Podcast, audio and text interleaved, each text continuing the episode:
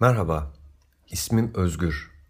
Masörlük yapıyorum ve mesleğim dolayısıyla yaptığım uygulamalarda insanların travma algısının büyük kazalardan ya da talihsizliklerden ibaret olduğuna, dolayısıyla düşük şiddetli travmaların görmezden gelindiğine şahit oluyorum. Halbuki travma fiziksel ve ruhsal bütünlüğümüze karşı algıladığımız, canımızı acıtan, bizi üzen, rahatsız eden her türlü irili ufaklı uyarı olarak tanımlanabilir. Yani çok çalışıp girdiğiniz bir sınavdan düşük not almanın yarattığı hayal kırıklığından tutun da ayak serçe parmağınızı sehpanın kenarına çarpmaya kadar birçok örnek verilebilir. Hayal kırıklığının psikolojik, çarpmaya bağlı acının fiziksel travmalar olduğunu biliriz. Ancak gözden kaçırılan nokta fiziksel ve ruhsal travmaların birbirine sebep olabileceğidir. Yani hayal kırıklığına bağlı olarak omuzlar düşebilir. Duruş ve nefes alma bozulabilir. Aynı şekilde sehpaya çarpmanın sebep olduğu ani ve yoğun acı hissi kişiyi sinirli veya endişeli bir ruh haline sokabilir. Şimdi gelin bu geçişliliği göz önünde tutarak fiziksel travma ve sonrası süreçte neler olduğuna ve bunlara karşı neler yapabileceğinize bakalım.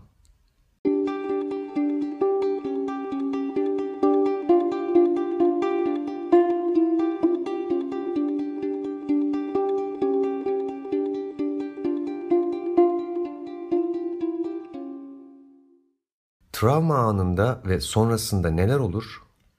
Vücudumuz verimli çalışma prensibince zarar gören bölgeye daha çok destek sağlamaya çalışır. Bunu vücudumuzdaki bağ dokular sayesinde ve özellikle de fasya ile sağlar. Bu ise diğer bölgelerden kısarak olur. İşte buna telafi mekanizması denir. Yani kısıtlı kaynaklarla bir yere aktarım yapmak için başka bir yerden kısmak gerekir. Çok temel bir iktisadi prensip. Bir örnekle açıklayayım. Sol bacağı kırılan bir insan alçıda olan bacağın eksikliğini gidermek için sağ bacağına daha fazla ağırlık bindirmeye başlar. Sağ bacağa daha fazla yüklenmek zaman içinde ağırlık merkezinin sağa kaydığı, leğen kemiğinin bir tarafta yükseldiği, buna bağlı olarak omurganın kavis yapmaya başladığı, omurga dolayısıyla boyundaki denge halinin değiştiği ve sonuçta bütün vücutta değişiklik yaratan yeni bir denge dengesizlik haline evrilir. Telafi mekanizması vücutta belirli bir alanda oluşan travmanın yıkıcı etkisini dağıtarak daha baş edilebilir hale getirir. Çünkü beyin sapı sayesinde hayatta kalma modu devreye girmiştir. Ve sorunun bir noktada yıkıcı etkisinden ziyade dağıtılarak daha başa çıkılır olması prensiptir. Bu mekanizma olmasaydı en küçük travmalar bile trajik etkilere sahip olurdu.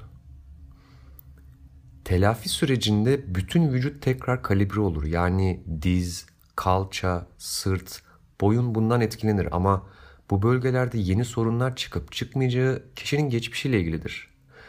Kişinin hali hazırda yaşadığı herhangi bir fiziksel problem varsa pusuda bekleyen bu sorunun yeniden yapılanma sırasındaki savunmasız durumuna belirmesi olasıdır. Az önceki örnekte bacakta oluşan kırığın boyuna kadar etkisi olabileceğini söylemiştim. Eğer kişi aşçı ise ve gün boyu boyunu öne eğilmiş şekilde tezgaha bakıp sebze doğuruyor, yemek pişiriyorsa pusuda bekleyen bir boyun probleminin bacak kırığı akabinde gerçekleşmesi mümkündür. Her bir travma yeni bir telafi mekanizması yaratır ve vücudumuz birbiri üzerine binmiş bu sayısız telafi sürecini aynı anda deneyimleyerek sürekli bir dengelenme içerisindedir. Yani dengesizlik içinde bir denge hali. İşte beden terapileri bu dengelenme sürecini hızlandırmak için en etkili oyuncaklarımızdan birisidir. Peki travmanın etkisini belirleyen nedir?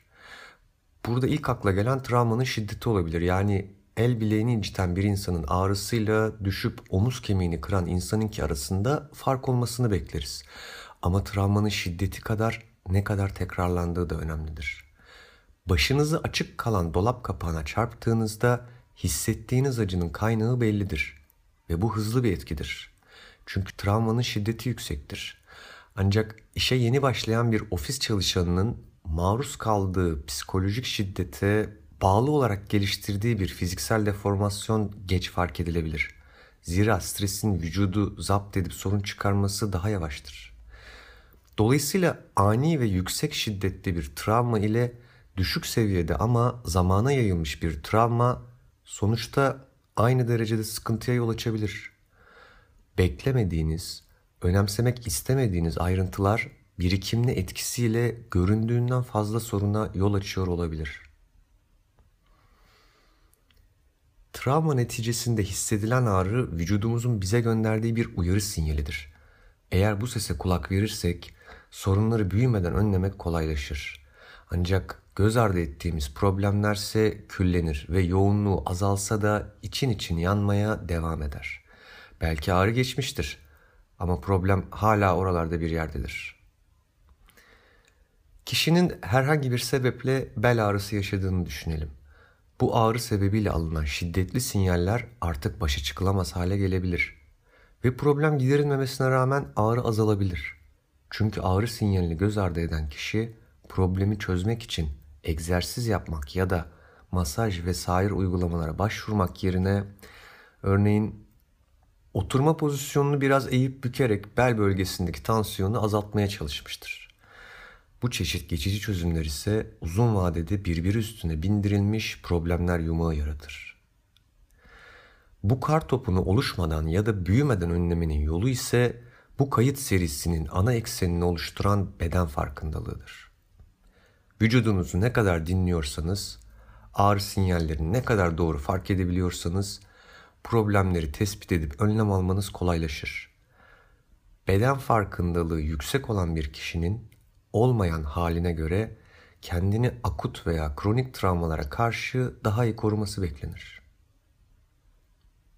Yaklaşan bir tehlike yani bir travma ihtimali karşısında vücudumuzda adrenalin salgılanır ve bu her zaman olduğumuzdan daha hızlı ve daha güçlü hissettiren patlayıcı bir kuvvettir. Travma sırasında bu kuvveti nasıl kullandığımıza bağlı olarak 3 tip reaksiyon veririz. İçimizdeki bu patlayıcı gücü kullanarak üstümüze doğru gelen eli sopalı bir insana karşı koyarız. Yani savaşmak. Aynı gücü olay yerinden uzaklaşarak güvenliğe kavuşmak için kullanabiliriz. Yani kaçmak. Ya da hiçbir şey yapmadan olduğumuz yerde kalırız. Sorunun bir şekilde bitmesini, geçmesini bekleriz. Yani donmak. Bu üç reaksiyonda hayatta kalmak için o an belirlediğimiz stratejilerdir. Savaşma ve kaçma içimizde oluşan enerjiyi kullandığı için görece daha sağlıklıdır ancak şiddete maruz kalan bir insanın kaçacak iradesi ya da savaşacak gücü olmayabilir. Tek yapabileceği bitmesini beklemektir. Ve bu durumlarda yakılmayan enerji vücutta tansiyon, travma yaratabilir. İlerleyen dönemde bu travma kalça ağrısı, donuk omuz, migren atağı, fibromiyalji veya herhangi bir fiziksel rahatsızlık olarak ortaya çıkabilir. Bu konuda Peter Levin'in Kaplan'ı Uyandırmak isimli kitabındaki dramatik bir örneği aktarmak istiyorum. Amerika Birleşik Devletleri'nde bir grup çocuk kaçırılarak eski bir maden ocağına terk edilir. Çocuklar arasında bir kısmı kaçmayı teklif ederken çoğunluk beklemekte ısrarcı olur. Yani donarlar. Sonuçta üç çocuk kaçar ve diğer çocukların yerini söylerler. Herkes kurtulur. Travmaya sebep olan olay bitmiştir. Ancak travma sonrası süreçte kaçan 3 çocuk dışındaki tüm çocuklarda travma sonrası stres bozukluğu görülmüştür. Bu üç çocuk içlerindeki patlayıcı enerjiyi kullanmış ve olumlu sonuç alarak reaksiyonlarının haklılığını ve verimliliğini görmüşlerdir. Ödüllendirilmişlerdir. Diğer çocuklarsa bu patlayıcı gücü harcamayarak vücutta hapsetmişlerdir. Travmanın etkisiyle başa çıkabilmek için geliştirebileceğiniz en etkili yöntemlerden birisi kendinizi ifade etmektir. Deşarj olmaktır. İçeride biriken enerjiyi tahliye edecek yolları herkes kendisi için keşfedebilir. Yani küçük bir sorunun büyüyerek trajik sorunlara yol açmaması için vücutta biriken dengesiz tansiyonun deşarjından bahsediyorum. Bu kimi zaman nefese odaklanarak sakinleşmek olabilir. Kimi zaman karşı tarafla yeni iletişim metotları keşfetmek olabilir. Kimi zamansa uzun süre bilgisayar başında oturmaya bağlı gelişen bir bilek ağrısını hissedip bileği esnetmek olabilir. Yani içinize atmayın. Vallahi atmayın. Lütfen atmayın. Bırakın gitsin ya. Çıksın gitsin. Bu kadar misafirlik yeter. Uğurlar olsun. Hapşırma hissi geldiğinde kendinizi sıkmadan hapşırmanız ve rahatlamanız fizyolojik olarak ne kadar kritikse kolunuzu çarptığınızda ah diyebilmeniz de o kadar önemlidir. Kahkaha atmak, ağlamak, hüzünlenmek, şarkı söylemek, hayal kurmak gibi sonrasında ferahlatan ve rahatlatan pratikleri günlük koşuşturmalar sebebiyle kendinizle yüzleşmekten kaçındığınızdan, toplumsal baskılar veya başka uyduruk bir sebeple ertelediğiniz sürece vücudunuzdaki fiziksel gerginliği de arttırdığınızı unutmayın. Çocukluğumda başından geçen bir olayı aktarmak istiyorum. Yolun karşısına geçmeye çalışırken gelen otomobili görmemişim. Fren sesiyle birlikte aracı gördüğümü ve irkildiğimi hatırlıyorum. Neyse ki şoför zamanında fren yapıp durdu. Ardından eve koşturup tam da içimden geldiği gibi ağladım. Gördüğünüz gibi gerçekleşmemiş bir kaza bile travma yaratabilir ve iş bu yükten kurtulmaya geldiğinde ağlamak, titremek oldukça doğal tepkilerdir. Doğal olmaları itibariyle de gerçekleşmediklerinde ya da baskılandıklarında beklenmedik sorunlar ortaya çıkabilir. Travmanın bence en önemli özelliği kaçınılmaz olmasıdır. Yani herkes bir yakınını kaybedebilir, herkes trafik kazası geçirebilir. Önemli olan sorunun adını koyarak bu sıkıntı, kaygı, ağrı, acı yaratan durumla yüzleşip üstesinden gelmeye çalışmaktır. Edmund Lockhart isimli Fransız suç bilimi uzmanı, değiş tokuş prensibinde suç mahalline giren ve oradan çıkan her şeyin bir iz bıraktığını savunmuş ve bunu sistematik bir biçimde kanıtlamıştır. Bu bilim insanının meşhur sözünü eminim duymuşsunuzdur. Her temas iz bırakır. Vücudumuzdaki problemler az veya çok mutlaka beyne iletilir. Bu belirtiler yokmuş gibi davranarak diğer tarafa bakıp bunları görmezden gelmek sadece sorunları büyütecektir. Bu kaydımda verdiğim örnekleri konunun kolay anlaşılması için basitleştirmeye çalıştım. Kendinizle kıyasladığınızda zikrettiğim şablonlardan farklılıklar tespit edebilirsiniz. Şüphe ettiğiniz hususlarda bir hekime başvurmaktan çekinmeyin. Zira buradaki paylaşımlarım tıbbi tavsiye değildir. Amacım gelişen travma algınızın ve akabinde kendiliğinden oluşacak farkındalığınızın uzun vadede yaşam kalitenizi arttıracağına vurgu yapmaktır. En ufak bir farkındalık yaratabildiysem ne mutlu efendim. Görüşmek üzere.